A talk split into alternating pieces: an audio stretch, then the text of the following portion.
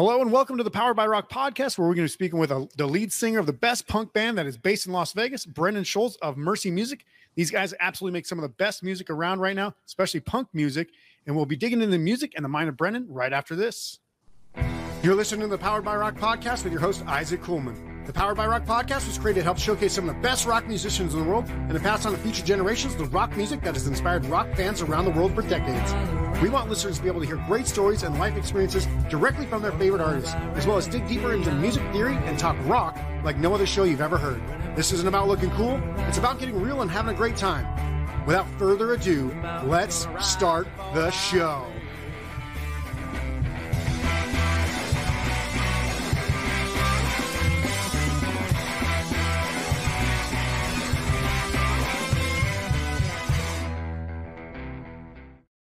Hello and welcome to the Power by Rock podcast. I'm incredibly excited about the show today because I'm going to be speaking with Brendan from Mercy Music about their music and the journey they have gone through to become a supporting act for some of the punk rock's biggest names over the years and also just being one of the best rock punk rock bands out there right now.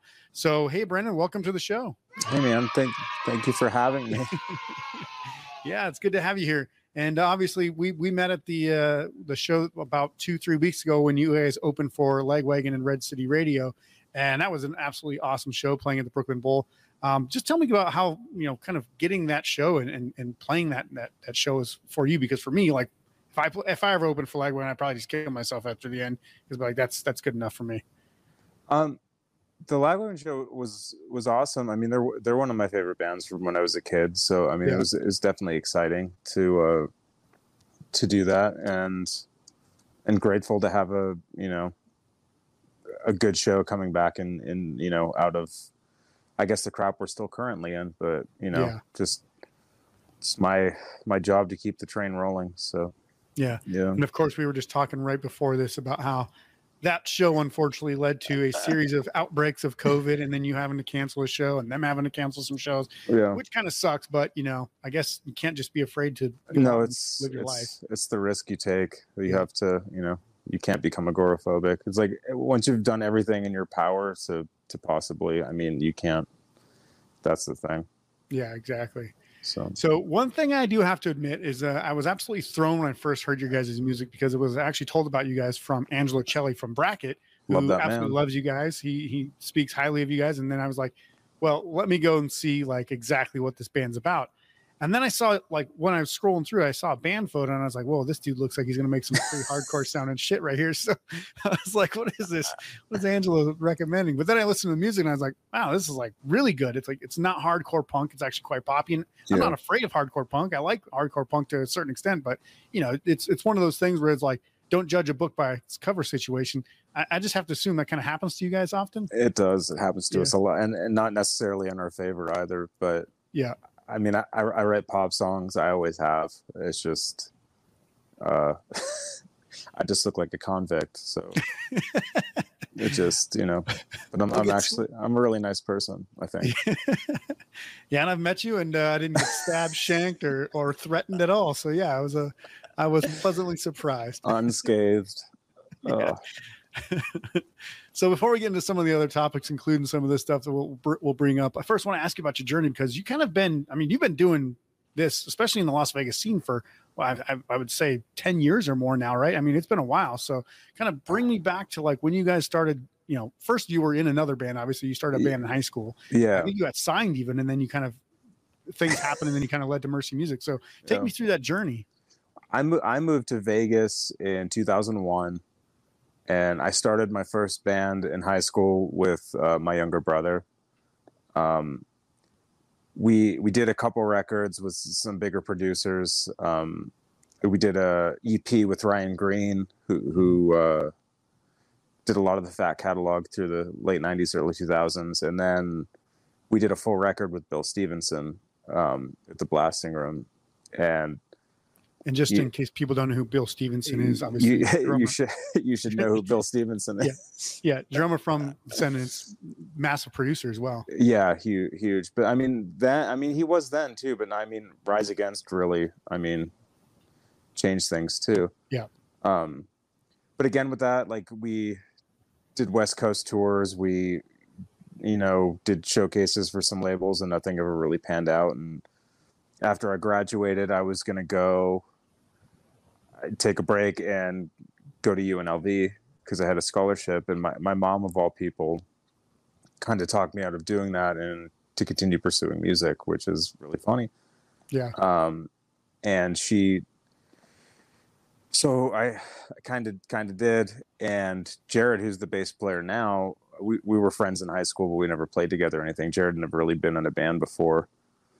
And uh, my mom had the idea to have him join the band because he, I mean, he dabbled with guitar and stuff um, to play bass. So I didn't want to like rupture our friendship. So I sent the other guy who was the other guitar player for that I had been working with for whatever this new project was going to be. And he went over there and showed Jared a few of the songs. I'm like, well, let me know how it goes, you know, because I don't want things to get bad with Jared and I.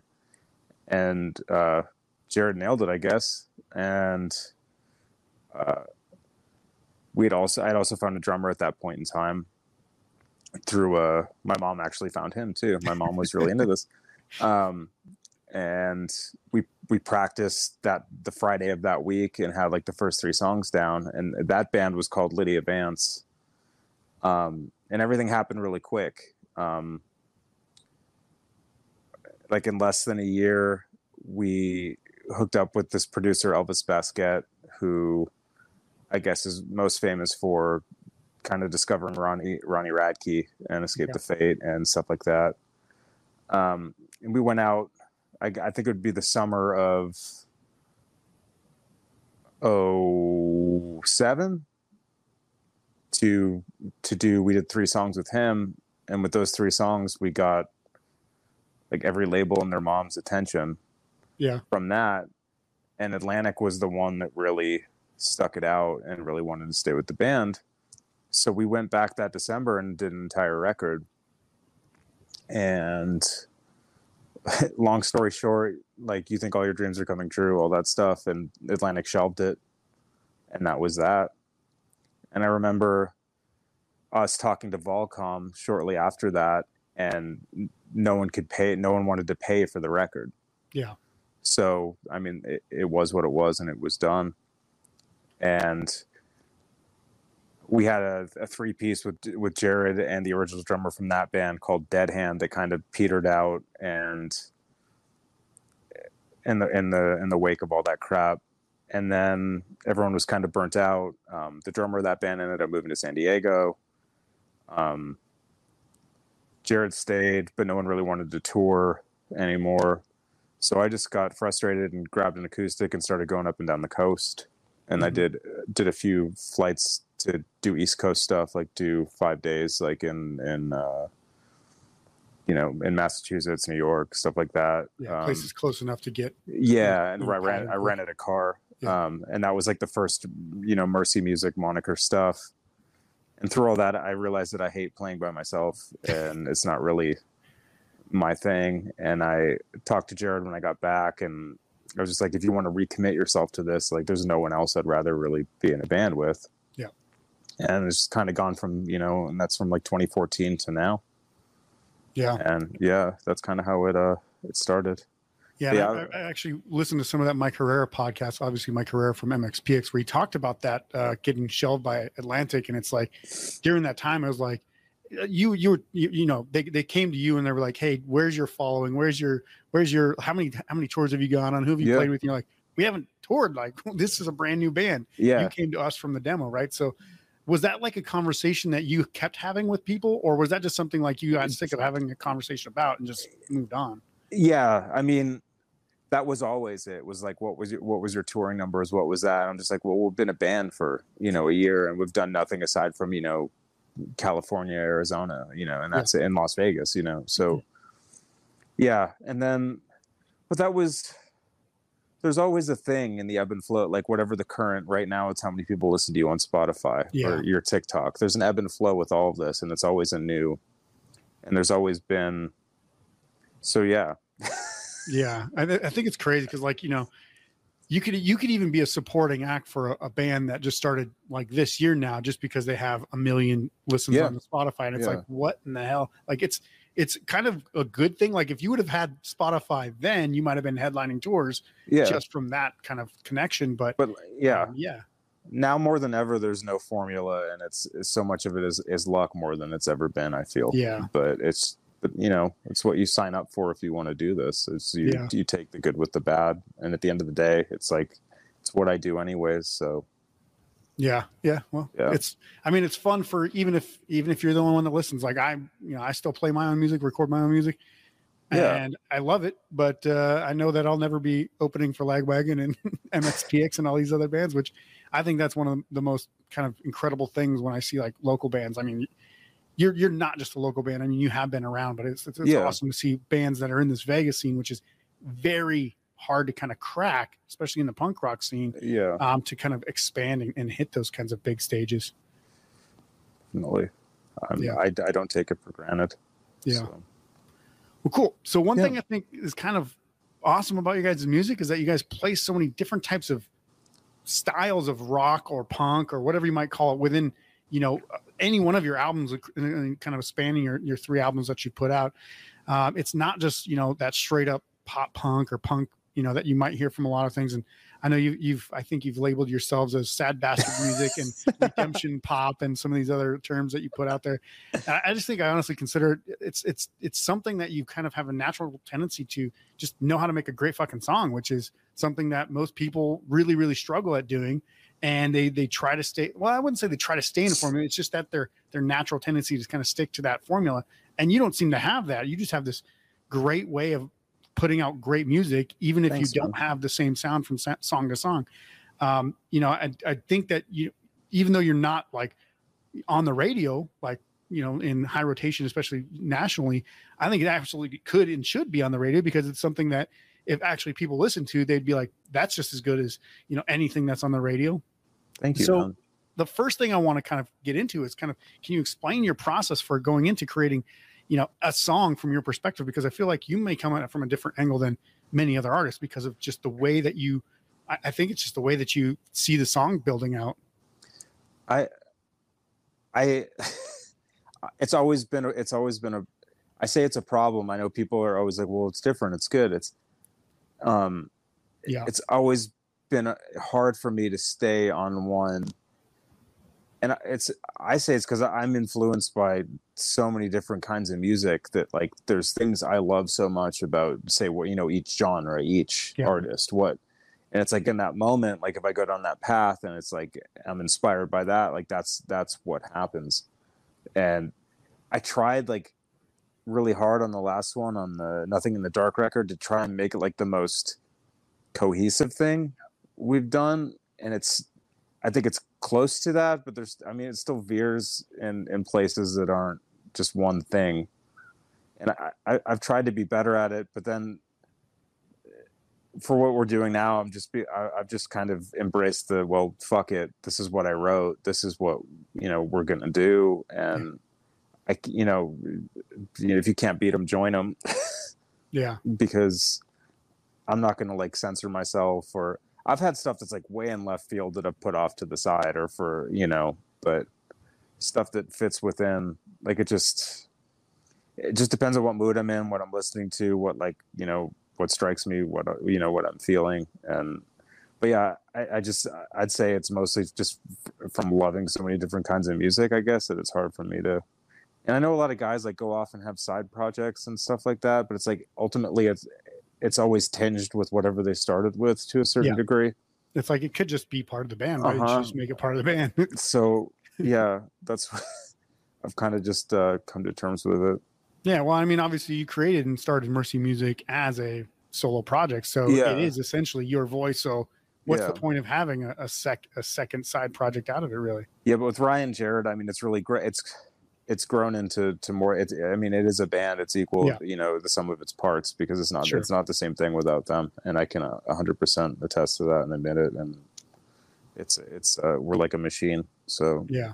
yeah, Well, I mean, even when you put out the the new, I can't remember the song name, but the acoustic one where you, where you were doing the um the um, it was posted on Instagram as just uh, the solo acoustic song. I think it's the last song on the new album. yeah, yeah, yeah. Um, I mean, even stuff like that, like you could easily say, yeah, you you know, in in theory, that could be a, a solo project or a side you know project for you Yeah.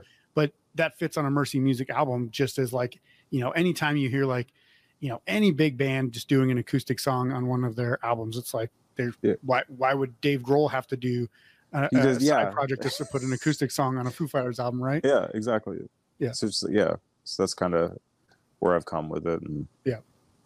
cool yeah, man. So I mean, for my money, I think the fact that you put out songs like "Undone," which sounds like a '60s pop rock song, and then you have other songs like Yeah. "Fuck Me Anyways," that is basically like a pop punk, which is pretty awesome. I think you know, just having those different things out there, it's like you know, I always say this because you know, if a band just does the same thing for years and years and years, it gets really annoying. And, and there are tons of bands that do it, and I still like the band, but I get it's like, can we get a little difference? At least like one or two songs. Don't Yeah. change the whole thing and, and destroy what you built, but at least change something to like bring in something new. Um, so, what's your kind of idea on the take of like having the sound for the band without just sounding the same? Like, do you guys kind of have? Do you think you have a sound that you kind of need to kind of stick to, or is it just that's just the music that you always play? I think that um inherently there's things that make it us. Like there's things that we each do that like I mean, I know there's things in my writing process that I do. There's and it it also took me a while to be okay with that too, is like doing the same things again in a different way. And but like treating it more as like your thing than something that's repetitive, something that Yeah. makes it you. And I think no matter what we come out with it's going to have have that on it whether it's like in a sense growing in songwriting or or like a departure from something i, I still think there'll be elements of our, ourselves throughout it like our our stamp or whatever for Yeah. lack of better words Yeah. because there's there's i mean there's i got i call them you know like just like cute little things here and there like in the arrangements or or because we're all really ocd and it's all really hard for us to be okay with repetition, which is like anti being on the radio, but at the same time, like we I- we try and find a happy medium. Yeah. It's like pleasing ourselves with pleasing what people may want to hear, like what people think people want to hear. You know, like Yeah. how many times a chorus is repeated, or. But in like all honesty, like in each one of our songs, it's very seldom one part repeats more than once the same exact way. Yeah. And th- and that is kind of like our I mean, it's not just there are bands that do it. I'm not saying it's just us, but it's just like it, it appeases us and has become kind of our our our happy medium for you know staying on some kind of, of song program, like verse, chorus, verse, etc., etc. Yeah. I know what you mean because I mean, even when you just create music, like creating the music, learning to play it, writing the lyrics for it, then getting the band involved, them them playing it, then you practicing it enough to record it, then you recording it, and then you actually playing it, and it's like, holy shit! By the time you first put this in front of a, a live audience, you're like, I've played this like two hundred thousand times. It's like I'm already sick of this fucking song. Like, Like you know? we haven't even toured on Nothing in the Dark really, and and Rise so sick of so Yeah. sick of playing it. but it's like it's just you know it's the way the world went, and yeah. so Yeah. Yeah. And it's like you I know like it's like you love the songs, but you're just like, man, I want to mix some things up again. I want to like do some things different. But yeah, I mean, you know, I I've never been on like a long tour and I've never had to play like repetitively that much as a pro musician or anything. But you know, just creating a song, it's like by the time I get to the point where it's recorded and done, I'm like, I don't really want to play the song for like the next year and then I'll just let it sit for a while. Yeah. And that's the thing is like people, most people don't realize that, that like by the time you're hearing the song, like they've probably been playing it, you know, best case scenario for, for six months to a year before, Yeah. you know, yeah. Yeah. And I think that's one thing that most musicians won't uh, obviously admit to or be honest about because, you know, you go watch a show and you can kind of tell when some bands are out there and they're like, "Ah, I kind of want to play this song. Like their, their energy just kind of changes and they're like, all right, here's the song off the new album. And it's like, it's just that one that, you know, they, they, they know they have to play, but they just don't want to anymore. Yeah. Yeah. So cool. So it's funny because I usually ask, you know, our guests about like the evolution of music of the band over the years and all that stuff. But I think it's really interesting because I don't think you guys have actually kind of evolved in the sense that like your music has genuinely changed. Like I think you've kind of started from a point where you were already in the process of evolving what you started with to make it kind of expandable. So it wasn't like it was a, a noticeable difference. Like most other bands, you see, like the first album is it's just let's get it out. It's what we've been playing. And then all of a sudden, the second album they can start tinkering with some things. And the third album, it's like overproduced, and then they go back on the fourth album to like bringing it and scaling it back down. You Yeah. guys kind of just had this ability to kind of blow these things out like as big as you wanted right from the start. I think it's just from that experience from a young age. So like understanding the production side and understanding the recording side and making the songs right. So I'm just curious, did you have a greater vision for the band right from the start due to your past experiences that you were like involved with? for that's the thing is like what we going back on what we were like talking about i'd say the first record out of the three is the most all over the place Yeah. and it's because when i started it i was just like i don't want this to be anything other than you know someone saying it's a, a rock record but there's like a if you want to like go genre wise there's like a million different styles of rock genres on the first Yeah. record Yeah. and and as we started touring like we DIY touring, like we, you know, we've always aligned more with the punk scene. So it's like we play with a lot of punk bands because it's you know it's just what we, and of, of course I'm influenced by punk rock music. Like Yeah. there's no doubt. But I don't think we're the fucking punkest band on the planet by any No. stretch of the imagination. And I know a lot of people have given me, you know, talk shit on us for that. And it's just, what what do you want me to do? And like this is what I, you know, and Well, I think here's here's the thing about punk. Everybody who is a punk is usually wearing a punk's uniform. Doesn't mean that they actually are punk. And in your case, you're just you like punk, like Yeah. like me. Like I like punk. Doesn't mean I have to go to like you know no, do heroin and mosh pit and all day and all this other crap that you know like all these hardcore punks have to do. Right? Like like I like punk. Like I grew up on punk music since like you know 1994 or whatever. Like yeah, what am I going to do? I'm, I'm not going to just fit your mold. What's so Yeah. punk about that? Like, why would I be that kind of person where I just conform to whatever you think is punk? Yeah, and that that was my thing growing up too. And I, I mean, because that was the thing is, it was just like uh, you can't listen to any other kind. Like I never ever wanted to shut myself off from that, and I got shit from it all. You know, all through.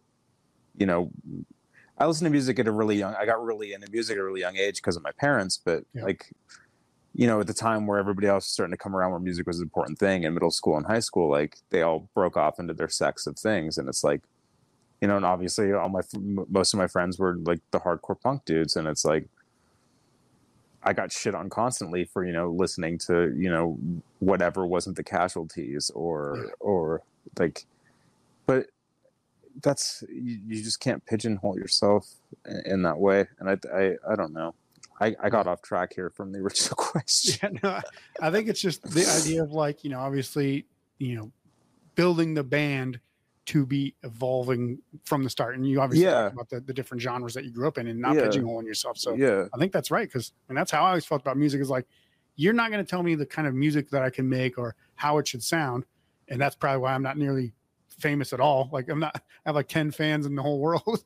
um, but that's the thing. Like you don't want to make music for other people because then you're doing it for the wrong reasons, in my opinion. If you do the music that you like to make and then it happens to get good, like Yeah. big and stuff, then it's way more fulfilling than just, you know, making garbage music that no one wants, that you don't want to play. yeah and i've i've caught myself in that trying to like our second record like kind of start like trying to make a more you know what we thought people wanted and then it just i, I stopped and we just did what you know we did what we always do and Yeah. it's it's hard because you think you want to write a certain type of thing and when you've been doing this as long as i have like and having being have, having been told by so many different people what the formula is or what Yeah. works and what doesn't work like it's really hard to not go back on that and be like well this doesn't have that maybe we should and you end up becoming your own worst enemy Yeah. and it's like you can't you got to try to do your best to not allow that to happen Yeah, and I know you you've kind of called it a curse of like not sounding like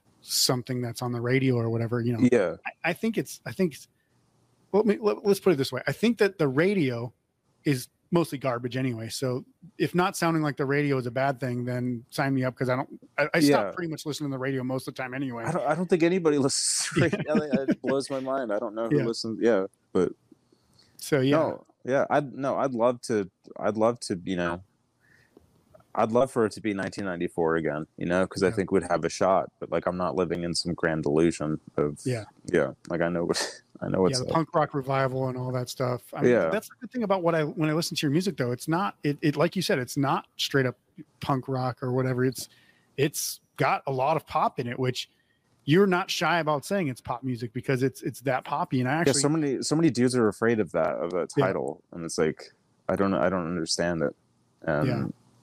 I don't know. it just means popular. Yeah, it means it gets stuck in your head, and it's Yeah. it's generally okay. exactly right. So yeah. So I'll get back. I'll get back into that a little bit more in a second. But uh, Yeah. I want to talk about Las Vegas for a second because this is a scene. You know, we both live here. Um, you're probably one of the few guests I'll probably ever have on the show that probably that only uh, that not only have I met in person, but will actually have a very insightful perspective of this loony town. So I know you've been implanted here for for you know two decades or whatever now. I'm just curious as to like what's your perspective of you know them like just the music scene trying to stay alive here as, as a local uh you know vegan las vegan um you know obviously the aside from like the festivals like punk rock bowling or life is beautiful it's pretty hard to like see like a rock scene here or even a punk rock scene there's you know things will crop up here and there venues will come up and they'll just kind of die out and there's obviously like big venues on the strip and stuff but um you don't see like you know, there's not really that local nature of the beast here that there is you know all the way up and down the west coast and Yeah, you know, harboring itself in the northeast over there. it's it's it's been that way as long as I've lived here, and it's always been a like a grassroots determine like just sheer determination to keep it going. Um, and yeah, there there isn't. It's like and it's like what we have like what we have. I think is something that like we have all created and something that we you know are are proud of in our in our own way. And I really saw it with. Uh, I saw it at its best when when uh, Emily Matthew started the Punks in Vegas page, and I think things really started um, going in the in the right direction. Yeah. and th- it had a, it had an effect like nationally too because I, I'd, I'd see more bands that would usually skip Vegas come come through and do a Punks in Vegas session or stuff like that. I mean, you know full well that almost every band skips Las Vegas. Yeah, almost almost every band. from But San Diego like to Tempe or something. yeah we're such it's because it, it just seems like we're like we're always just a little bit late yeah, to to and it and i'm not saying everybody but i'm just saying you know you know talent buyers stuff like that you know and it's so it's it's bittersweet i mean like i'm I'm I'm proud I'm proud of the Vegas scene for for for what for what it is, but comparatively speaking, you know, like you said, up and down the west, there's not like a large, you know, original music scene here. Uh, I don't think there ever has has been. But what Yeah, we I mean, do, even like Bend, Oregon has a bigger local music scene than Las Vegas, which is crazy. I'm like, and, and like seeing like the the pan like through the pandemic right now, like I'm I'm struggling to see who's still like active an active band or. And like you said with venues, it's always been that way with venues. The, Yeah. They'll pop up and go away. It's just you know, it's flavor of the week with whatever's operating. yeah, and that's just a, you know it's like it's like endure and overcome that's like the vegas scene scene and don't succumb to becoming some sort of you know Las Vegas, you know Fremont Street cover band or something. yeah because that's the way to make money here, basically. yeah it is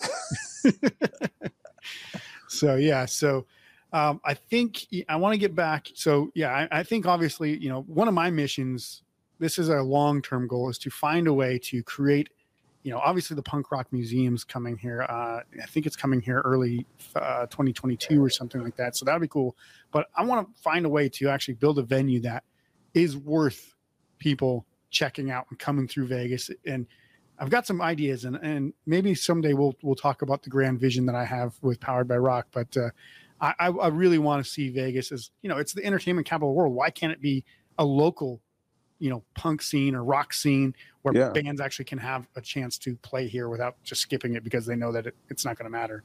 Yeah. So I think if we if we stay in touch for the for the next 10, 15 years, we might have something that we can actually uh, point to. And yeah awesome. So yeah, cool.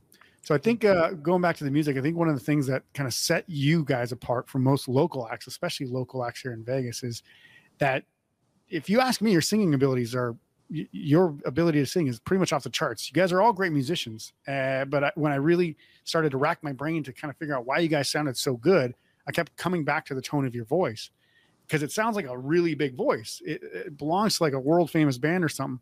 and I actually narrowed it down to a, a lead singer that I could say, you know what, it kind of has this guy's tone, and it's uh the lead singer from the Gin Blossoms, I believe his name was Robin Wilson. Yeah. Um, if Robin Wilson just made like your style of music, I think you know Gin Blossoms aside, like they were massive like back in the '90s, right? Yeah. If that guy would have made music like your guys' music, I think he would have still been incredibly famous do, doing that in the '90s because that voice is so powerful. And you know, like you said, don't be afraid of the pop music. But I'm just curious, like, how did you craft that vocal tone, tone of yours? Because it's, it's it is so good. thanks, thanks, man. Yeah. Um, I sang because I thought you had to if you played guitar. Yeah. So I started playing guitar when I was nine, and then, like was I was 10, 11, like I started to try and write songs or whatever. And I just thought like you, if you play the guitar, you sing because everybody I looked up to at those ages was singer guitar players, you know. Yeah. And like Hendrix, Kurt Cobain, Billie Joe, like the they all you know sang and played guitar, and so I just started singing, and that was kind of it. And I got I guess I got lucky. I have a really good natural ear. I mean, and Yeah. that's also how I play guitar. And if I didn't have it, I'd be up shit creek. I'm sure. Um, but starting the Mercy music thing is really what cemented me relying on my voice as a way to, you know, for lack of better words, impress people or get people's attention. Because when I'm, because normally it's like through guitar playing, but Yeah. when you're up there playing, you know, acoustic by yourself, you, to you know, to grab people, you got to use your voice, man. That's Yeah. what people are listening to, and I. I definitely attribute those first, you know, three or four Mercy Music tours by myself, like definitely building my vocal strength 110%. Like by the time we did the first Mercy Music record, my voice was, you know, in a better place than it's ever been. Yeah. And I I also quit smoking in 2016 and that has given me so much back power wise, range wise that, you know, I the lost. ability to sing a note for a long period of time, for example. yeah or just even hi- yeah or higher stuff too Yeah.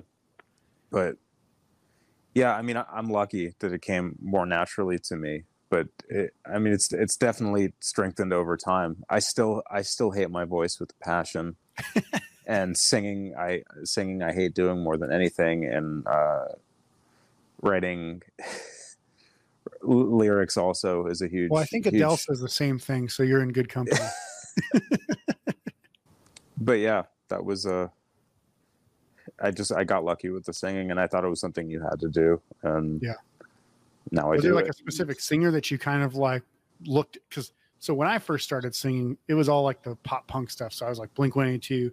I, I was actually a little bit more like low key at, at the start, so like Screeching Weasel, Green Day, and stuff like that. And I was like, you know, I I, I might attribute Ben Weasel or Ben Ben Foster to actually making my voice not as good as it could have been because I kept trying to mimic his voice, which not the greatest voice in the world when you listen to it vocally. You're like, yeah, it's like it's it's crunching it all down and making it kind of nasally, but um, that was the kind of sound that I, I I thought my voice kind of naturally was inclined to that, and I was like, yeah, it makes good punk music, but not a great overall vocal tone. So it was like, was there anybody that you were looking at and going, you know, like Whitney Houston? That's who I should be.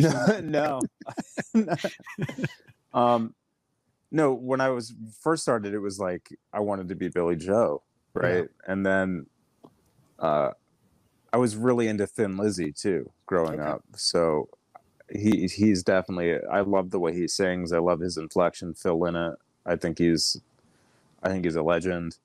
Um, and then just you know via my my mom listening to cool music I, I squeeze and elvis costello like when i started to hear that kind of like real singing and stuff like that like Yeah. maybe subconsciously that's where you know i wanted to to go with it like i just Yeah. i could uh, going back to like the band like we're all we all want to be really good at what we do and we've spent a lot of you know time at it and people compliment us and it's it's it's great and we're appreciative but it's like we it, we didn't wake up you know Yeah. one morning and you know be- be amazing you know be great at what we do like so you're it- saying you weren't born a naturally talented singer and guitar player? Yeah. but no, but like you know, I've been, I've been playing since I was nine. Rye's been playing the drums since I think he was four or five in drumline, just doing snare. And Jared's you know been playing piano, bass, guitar since he was a kid. Um, But we put a lot of time and effort. To, we want to be good. We want to be good musicians. We want to, you know we want to be proud of what we do and yeah, yeah. so it's I always, of, I always use the example of like nickelback so we were talking about how you have to play like repetitively and, and just be be persistent and want to make it good right so like yeah nickelback is widely considered one of the most hated or disliked bands of all time even though they've sold hundreds of millions of records or whatever right so people obviously like them for some reason but just imagine like even if you were nickelback like you didn't have overnight success right so you had to play for 10 years before those albums start getting whatever, you know, fame or whatever. You had to do something together as a, as a band, right?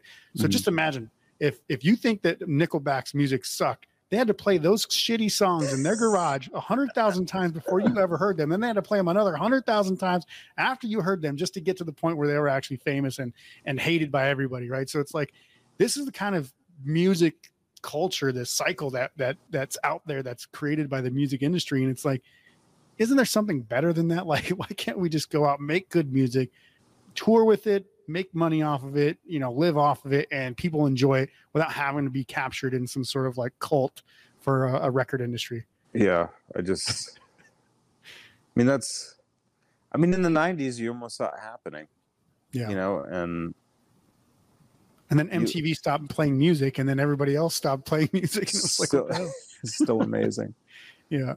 No, but I, I, look back at that and I think it's something people took for granted. Like that it was like the lot because like think about rock radio in the 90s every genre that you heard and that yeah. like now you you would never that would never never happen. hear punk or ska on the radio it's very yeah. rare like i think i yeah. heard the interrupters on there like once like yeah that's about it like you don't hear you don't even hear like rancid or NOFX. they have a new album come out you never hear them on the radio no no yeah so yeah, it's pretty interesting but you know, obviously you guys are all very talented. I, I enjoy I, I, when I watch you play guitar. It's like actually pretty incredible how you can just like bust out a little solo shred real quick. Uh, but you don't put them into every song, which is kind of a good thing because I think you know, like you'll have like a five to ten second solo, and it doesn't really go throughout every song. It's just like you don't feel the need, like you you were saying, like um, maybe when you first started, it was like instead of vocally performing, you would you would guitar, you do something yeah. on guitar that would perform. So what's what's your overall take on guitar solos? Do you feel like you need them in a decent amount of songs, or you kind of just put them in where you seem to have space, or do you feel like it's just like here's a good spot for it? Um, I'm a I'm a recovering guitar solo guy. Um, I I loved guitar solos up until I was you know into my mid twenties, and the band that Jared and I were in before this was highly guitar oriented, like very Thin Lizzy with you know dueling leads and, and harmony parts and Sync, syncing up on leads and stuff. yeah, a lot of that. And I just I kind of and my thing is also is like I've never up until the newest record I've never pre-planned a guitar solo or written one. And it when push comes to shove and you're sitting in the studio, like it's a huge pain in the ass when you haven't. Yeah. But it's like I've come up you know, I've come up with really cool shit by the seat of my pants, and like that's always the way I've operated. I've never, but for this last one, in essence of time, I actually mapped out what I was going to do and where I was going to do it, and it was a huge time saver. But I'm guitar solos are a pain in the ass, and unless I feel like it really needs it, I try to stay away from it. I am guilty of putting like diddly d's and and cute things here and there. And fills, yeah. yeah. I like I lean more so, but just ultimately I like call them diddly d's. That's what I don't know. Like, and uh, but ultimately, it's just like if it serves the greater purpose right now, will it will it have a guitar solo? If I if it's if I feel like or we all feel it serves the song, because I mean they've they've asked me to you know put a solo when I didn't want to do one and yeah. that's the, you don't really hear that very often. So yeah, I'm kind of I've guitar solos kind of left a, a, bad taste in my mouth, and I kind of try and steer away from it because it's just a rabbit hole that I I don't want to go down, and you know it's uh, impossible not to do some of the same things over again, and, and yeah, and so yeah, I mean, unless you know every like note and fret and scale like Eric Clapton yeah. or something, it's like you're gonna repeat some of the scales that you kind of know because yeah. Not everybody's like gonna just have that full range of everything. I certainly don't like i i don't play every scale and every you know what do you call it? Like every uh semitone like up yeah. and, and scale up and stuff like that. But at the same time you know at least maybe change a key here and there or whatever that's cool. But yeah, when when you have to sit there and try to stuff a guitar and then try to memorize that, plus learn the, the lyrics and and all the other stuff you're supposed to do, it's like I got enough on my plate. Like guitar solo, like if if I think it's gonna fit, if I, I think like you know, in some songs when I when I write it, it's like okay, if I've got too many lyrics or something, maybe I'll break it up with a, a little guitar solo. But that's really all I'm thinking if I ever put a guitar solo, and I'm not ever thinking like, hey, let me start this song with an awesome guitar solo and then build the song from there. It's like, no, nah, that's never gonna happen. yeah, I just yeah, I kind of got burnt on it. Yeah, cool. So I believe you're married with uh, three kids. Is that correct? Three. Three kids. So I have to ask, like, how do you find any free time? I have a 11 month old now, and I'm pretty much always stressed for time. And um, I just find that like I, I haven't even picked up my guitar and played truly for more than like 10 minutes in like five months at this point. Now, obviously he's young still, but I'm just curious, like, does the family like, are they happy to, to kind of give you that time to do what you need to do? Or is it like a constant struggle to make everything work? It's a constant struggle. I mean, it takes a village, and I'm yeah. I've been lucky that I have I do have a supportive family. My wife is incredibly supportive. Um, I mean, it takes the right kind of person to be okay with you doing this. You know, yeah. when it's not, you know, when it's your highest priority and is and is gathering the least amount of income.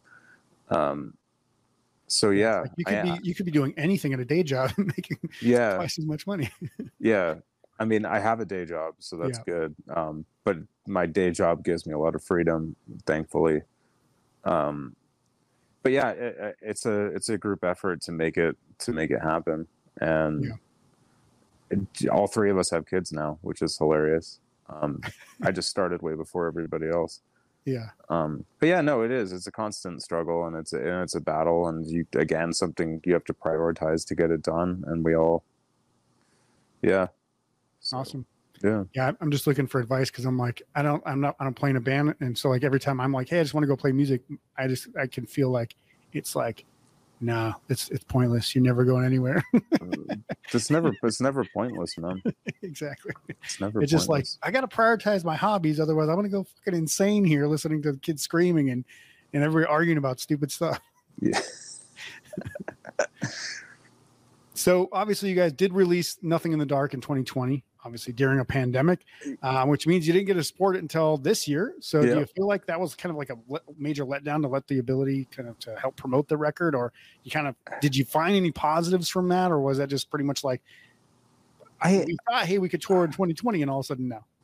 Well, I it's hard to say it was negative. I mean, we we sold out of the record. Yeah. And so I mean, that's good. Now that we have five copies left and we're getting ready to start doing shows again, that's kind of bad. Um, it's like, oh, so yeah, we got. It was it was just we got to the point where it's like, how long could this go on? And it's like yeah. I'm not going to sit because we had a similar problem with the record before and it taking a really long time to get out by the time that it did, and we didn't want that to happen again.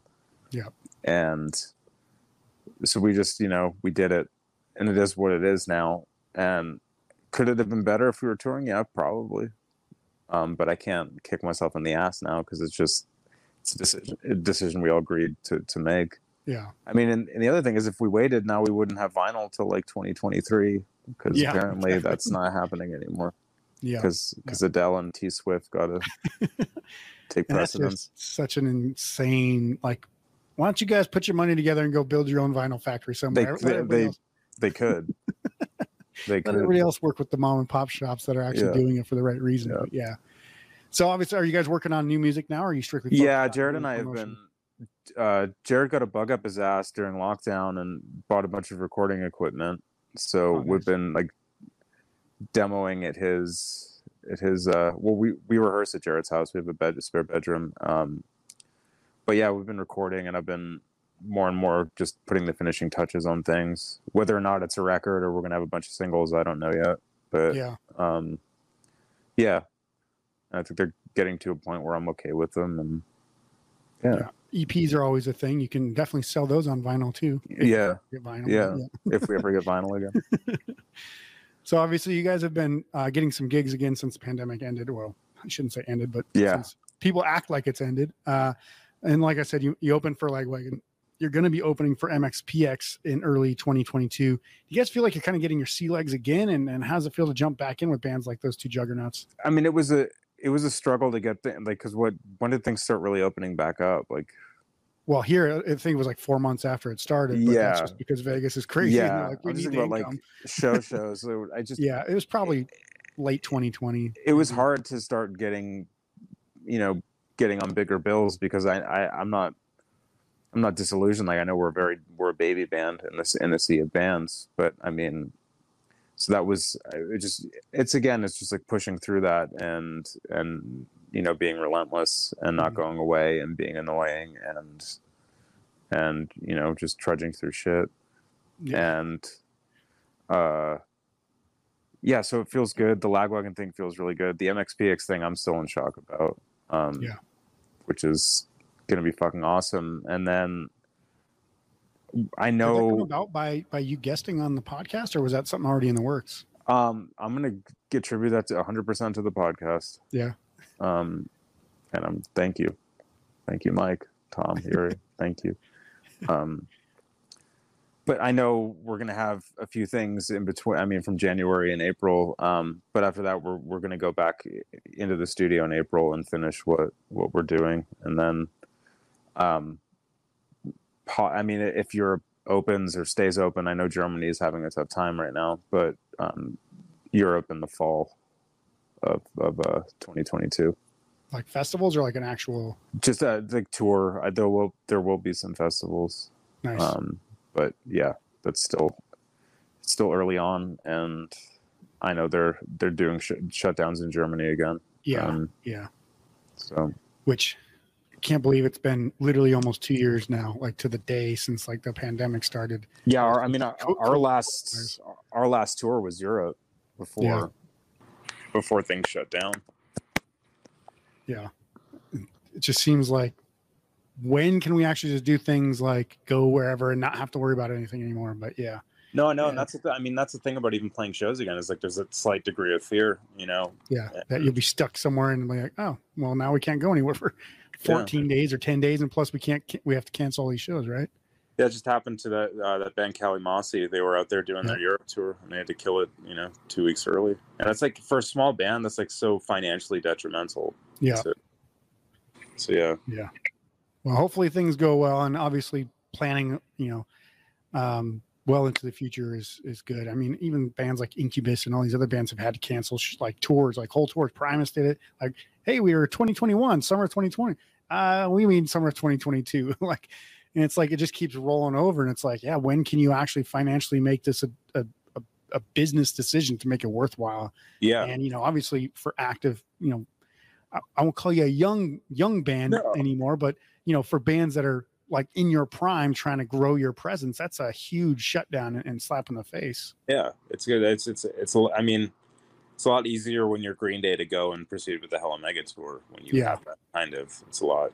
yeah So- how that shit went down without having any well fallout boy had some covid stuff Yeah, but uh, how that thing completed by you know going through florida and all that stuff during the middle of a pandemic i'll never know that was crazy but yeah so obviously we'll add some links to the music in the show notes below this episode but do you want any you know plug anything or upcoming shows or anything obviously this will air in just about a week from now so Okay. um you know we'll say anything to the fans or people who haven't heard about you guys yet Uh, if you're a fan, thank you for listening and for your continued support. We love you. Uh, you're the reason why we get up in the morning and do this. Um, and I, I say that very honestly. Yeah. Um, if you haven't heard us, check us out on our uh, our social media. Uh, Instagram at Mercy Music. Uh, at Facebook is at Mercy Music for you. Um, that's four or f-o-r F O R like Okay. uh, yeah. Sorry. I just And- che- I just want to make sure so that people if they're just I'll put it in the links, but if, in case they're too lazy to check it out, they can yeah check, check it out. check us out if you haven't checked us out before we appreciate it um and yeah that's i mean all i can confirm right now is, is april with mxpx those will be our next shows and Yeah. uh, we're currently working on new music and uh, And that's is it L.A. and Tempe? Is that Yeah, it's, uh, yeah. or tempe and uh and anaheim Anaheim? I knew it was somewhere around there. I couldn't remember exactly where, but yeah, Yeah. cool. So yeah, I mean that's obviously gonna be a blast. Um, I hate driving to both of those places, but I may make a make a trip just to come see you guys. i hate driving to arizona but Yeah. For this. I don't. I'll drive wherever. I don't care. like traffic in LA or the the the armpit of the world that I call Arizona. Either way, I'm like not so happy about either of those places. But um, yeah, it should be awesome. Obviously, MXPX. That's going to be an awesome show. Um, I want to thank you, Brendan, for for obviously coming on the show and talking and having an awesome conversation today. And if you haven't checked out their music yet, go to the show notes below. Check out their music. Don't be a dud. Have fun. It's going to be, you know, the way that Brendan describes it, you're going to be like, well, I don't know what the hell to expect, but you're going to love it. Trust me, it's going to be awesome. If you do like what you heard on the show, please be sure to subscribe to the podcast and share it with your friends on social media. You can see the full interview on our YouTube channel as well, which you'll see in the, link, the links in the show notes as well. Also, if you want to check out some of our written content or any of the products or merch that we have available, go to poweredbyrock.com to read our absolutely free rock and blog full of album reviews, interviews, and lists to keep you entertained and find our gear as well so you can pick up some items to play and look like a rock legend. That's our show for today. We'll see you soon for the next episode. Until then, rock on.